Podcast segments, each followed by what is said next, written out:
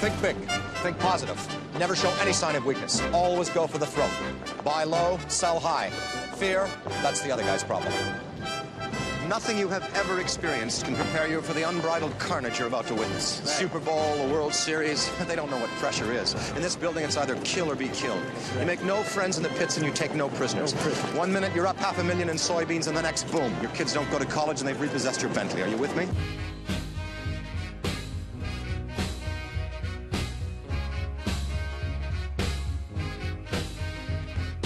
Hello and welcome to Turner's Take podcast.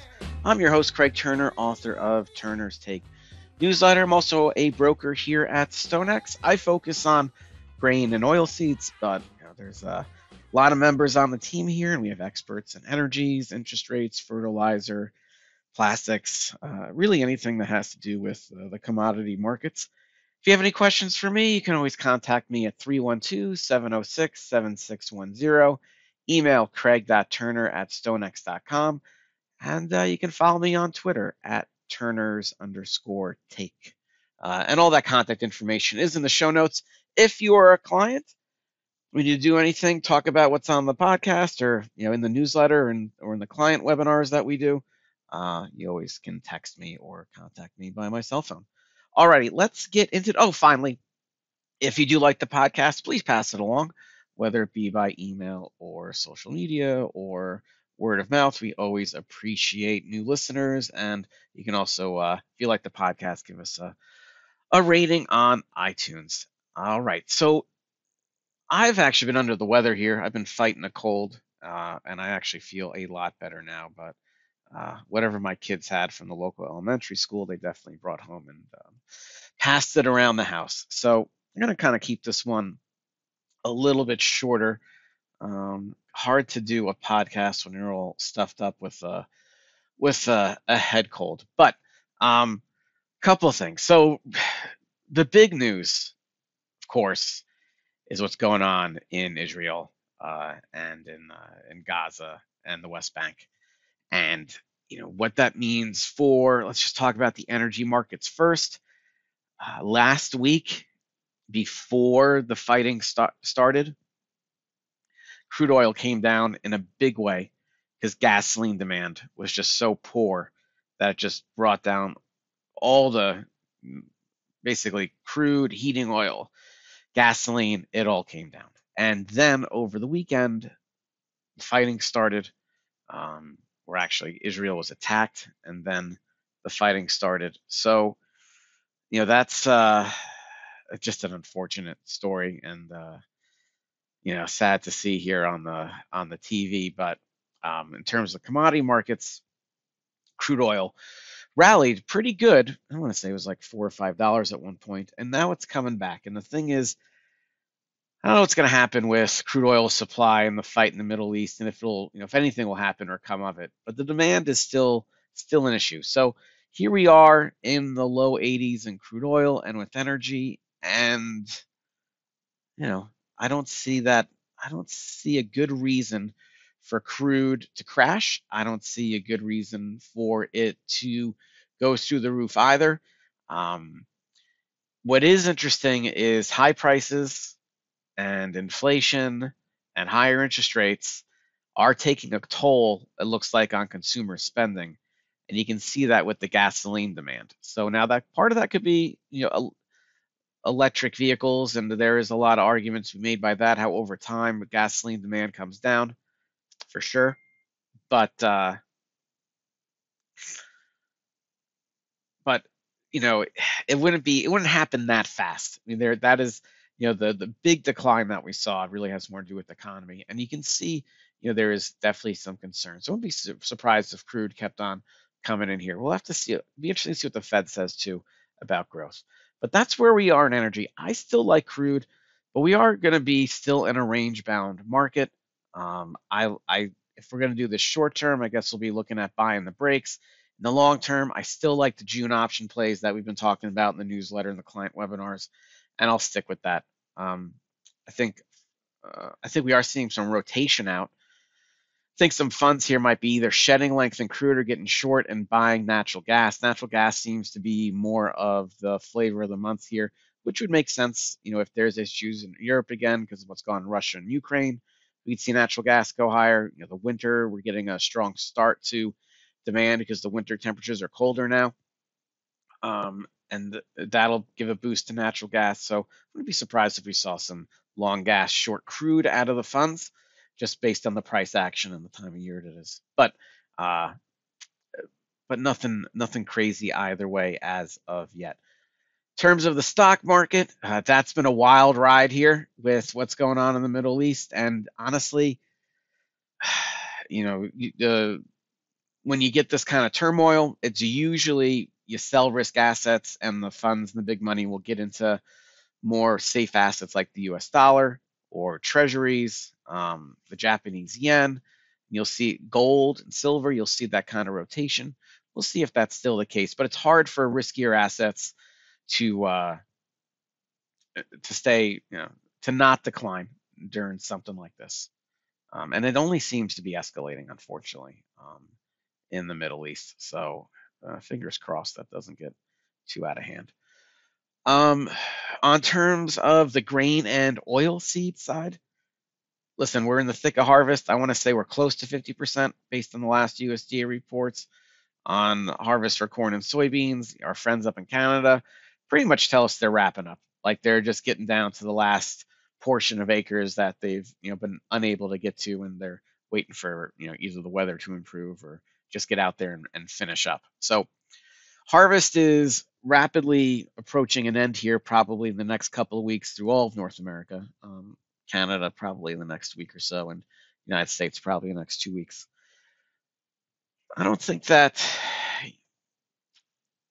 I don't think we'll get a, a ton of harvest pressure here left to go. You would think that a lot of it is already has already happened. It usually is by this point, but the USDA is going to come out with their WASDE tomorrow, and there is this expectation of yields coming down a little bit, but demand has still been poor, and there's no reason why the USDA should increase demand numbers. If anything, they may take them down a little bit too. And we're still going to have large stocks. We're going to have stocks over 2 billion in corn. Soybeans might be 250, 260, but you know, some of the yields that we're hearing are actually uh, they're pretty mixed. But I wouldn't be surprised either way if the USDA inches up the soybean yield, brings it down a half a bushel, stays the same just based on the conversations I'm happen, happening. Like there's no crop failure out there. It's not going to set records either. So, you know, whether the USDA says tomorrow, I'm going to probably just buy, you know, I'll buy that number and we'll move forward. I think the, the rest of the trade will do that too. Um, corn here is trying to search out a bottom in this, uh, you know, 470, 480 range for December. It's interesting as CONAB, uh, you've been seeing the reports from Brazil and Argentina and their exchanges and their grain and oil seed reporting agencies, and it looks like we're going to have lower corn acres. Um, we will have lower corn acres, we'll have more soybean acres, and any kind of weather delays here on planting soybeans uh, puts that second crop corn at risk. So there's been the strategy out there of storing the corn, selling the soybeans, and I get it. I mean, the market is basically saying we need to plant as many soybeans as possible.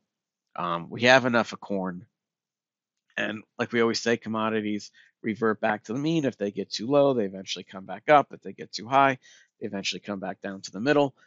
And right now, corn is the one that's the most oversupplied in the market, and you would think that would lead to lower acres in South America. You get some you know shortage you get any kind of weather problems on lower acres down there and you could see a significant uptick in corn exports next year. Now that's not it is october 11th that is not going to happen today. It may happen may or may not happen in a few months from now but you can see that trend you know starting you can see how that trend may start to play out. So we'll keep an eye on that. November beans are going to be testing 1250 here. Um, that's you know important to hold these levels. Demand this week after China come, came back from their golden week, it's been disappointing. And I think the market realizes that. And if exports keep on lagging behind and they're low in the USDS, they're low those exports. I mean, we could have a carry out in soybeans over 300 million. I mean, that's the you know, and 350. I mean, what if the USDA reduces exports by 100 million bushels? Wouldn't be out of the question. And all of a sudden, instead of a 260, 250 carry out, we're 350, right? And if we're, and you know, then what does that mean for soybean prices? So, not saying this is going to happen, but this is going to help explain the weakness and the selling that we're seeing here. It's not just harvest pressure. You know, if these yields are better and the exports are lower, the the stock to usage isn't as tight. Plus, we're going to be planting a lot of soybeans now. Seasonally, if we're going to get a rally in these markets, um, man, it better be soon, because you only you don't you don't get that much of a window in the fall for a weather rally and a kind of a post-harvest rally for grains and oil seeds. Um, but you know, typical years, we've seen you can see corn rally 20, 30 cents. You can see soybeans rally 15, 50 cents to a dollar. That's not unheard of, especially if especially if there's issues in South America. So we'll just have to we'll just have to see there. Um, I've been talking about short straddles in some of the corn market, you know, in some of the the corn months. Uh, I still like those positions. I'll get more specific into that into the premium newsletter and the client webinars, but I still see corn as a as a range bound market.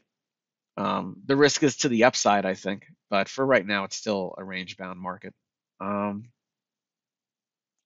and if we do get a if we do get a sizable rally in Dec corn um, for 24, anyone who hasn't started marketing yet um, may want to take a look into that. I know I've already started putting orders for Dec 24 here at StoneX um, through our uh, our cash program, and then uh, when we're getting if and when we get filled on some of these higher end targets, probably be using that grain to sell a call against to uh, you know to try to collect another maybe 30 40 cents um, for a new crop sale. So I do like that strategy. If you have any questions about it and how we do it over here, just let me know. Happy to explain that too.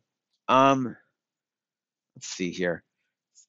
Canola and canola now. November canola is testing 700 again. Nov 24 is under 700 per ton. So what would that be? 700 divided by 44. That's not an exact ratio, but it's really close.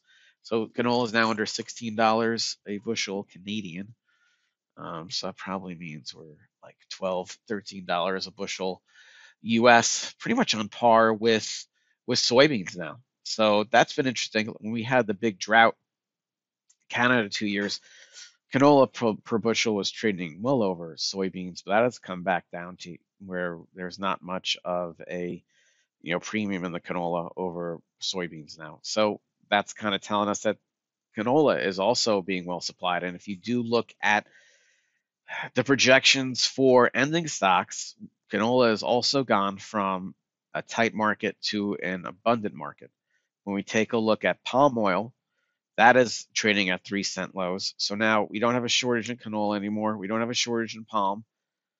Um, and it looks like we're transitioning in soybeans from tight to adequate. I wouldn't say we're burdensome by any means in the soybean market, but things are getting better. So that leads us to soybean oil, which has come down like 10 cents a pound, it seems like, in no time. And here we are in the low 50s. I still am a believer in renewable biofuels. Markets go up, markets come down. I'm kind of surprised on the 10 cents lower. But when you do look at the price of palm oil, when you look at what's, you know, canola has been shifted, canola is going to be an adequately supplied market, not just here in Canada, but also in Australia. And in Europe, they'll grow uh, rapeseed um, which is really, really almost the same thing as canola. I think, I think that tightness will really be out of the the market. It will really be. I don't think we're gonna have any tightness in canola anymore. So they really just leave soybeans, and that's hard to rally against when the com- competing vegetable oils are abundant. There is this concern about using palm oil from renewable biofuels here in the United States, um, renewable bio renewable biodiesel and it kind of centers around used cooking oil, which is allowed for renewable biofuels. There's this argument saying, well, you know, palm oil, you can't use palm oil for renewable biodiesel here in the United States, but you can use cooked cooking oil. If the used cooking oil has palm oil, what does that mean? Does it mean that because it's used cooking oil, you can actually use it? Or if used cooking oil has palm oil in it, you can't use it. And I there still isn't that clarity yet. Um, or at least I haven't seen it. The market's starting to believe though in price in that it does, that you can use it. So and you know, we've seen China flood a lot of the market here. All right, just had to run there real just had to run there real quick. Um, so yeah, uh, one other thing I just wanted to, to mention here, I will be out of the office tomorrow and Friday. Usually I'm rarely out during a WASDE report, but I have a family wedding to go to, uh, fairly close family and a big wedding. So, and I got to travel with the family. So I will be out tomorrow for the WASDE. Uh, if it's an emergency and you're a client, you need to get a hold of me, uh, you can certainly text or call my cell phone. Otherwise, if you just call the office here, um, you can you'll get a, a broker to uh, they'll pick up and uh, and help you out. Okay, so anyways, bio renewable biofuels and diesel, um, we're expansion is coming in that space. We will need more soybean oil to meet the crush capacity. Energy prices are weak. The economy is weak. Interest rates are high. I'm a we're a long-term believer, but you're going to have these these price ranges, and you know where's support? You make the argument the high 40s, low 50s, and when things start to turn around again, and we get some economic growth and some energy demand, and things get better, and as capacity ranges, I expect soybean oil to rally, but it's just not going to happen right now. Um, finally, on the wheat market, starting to see demand come into the market. Uh, when you take a look at prices in Russia, you know, that 260, 270 a ton, Chicago wheat is now competitive on the, the market. We should start seeing demand there unless, uh, you know, all world prices come down together. You would think in the Middle East and what's going on, there may be higher demand for wheat, but we really, uh, or, but we really haven't seen that. Um, but we'll we'll have to we'll have to see what what happens here over the next couple of days. So I'm gonna wrap this up. I'm about done at my talking limit here with this cold, with this head cold, and um, I'll be doing a, a, podcast early next week. We'll talk about the WASDE. Hopefully, I'll be feeling better, and um, and yeah, hope everyone has a uh, has a good week. Talk to you later. This material is conveyed as a solicitation for entering into a derivatives transaction. This material has been prepared by a Daniels Trading broker who provides research market commentary and trade recommendations as part of his or her solicitation for accounts and solicitation for trades. Daniels Trading, its principals, brokers, and employees may trade in derivatives for their own accounts or for the accounts of others. Due to various factors such as risk tolerance, margin requirements, trading objectives, short-term versus long-term strategies, technical versus fundamental market analysis, and other factors, such trading may result in the initiation or liquidation of positions that are different from or contrary to the opinions and recommendations contained therein. Past performance is not necessarily indicative of future performance. The risk of loss in trading futures contracts or commodity options can be substantial, and therefore investors should understand the risks involved in taking leveraged positions and must assume responsibility for the risks associated with such investments and for their results. You should carefully consider whether such trading is suitable for you in light of your circumstances and financial resources. You should read the risk disclosure accessed at www www.danielstrading.com. Daniels Trading is not affiliated with, nor does it endorse any trading system, newsletter, or similar service. Daniels Trading does not guarantee or verify any performance claims made by such systems or services.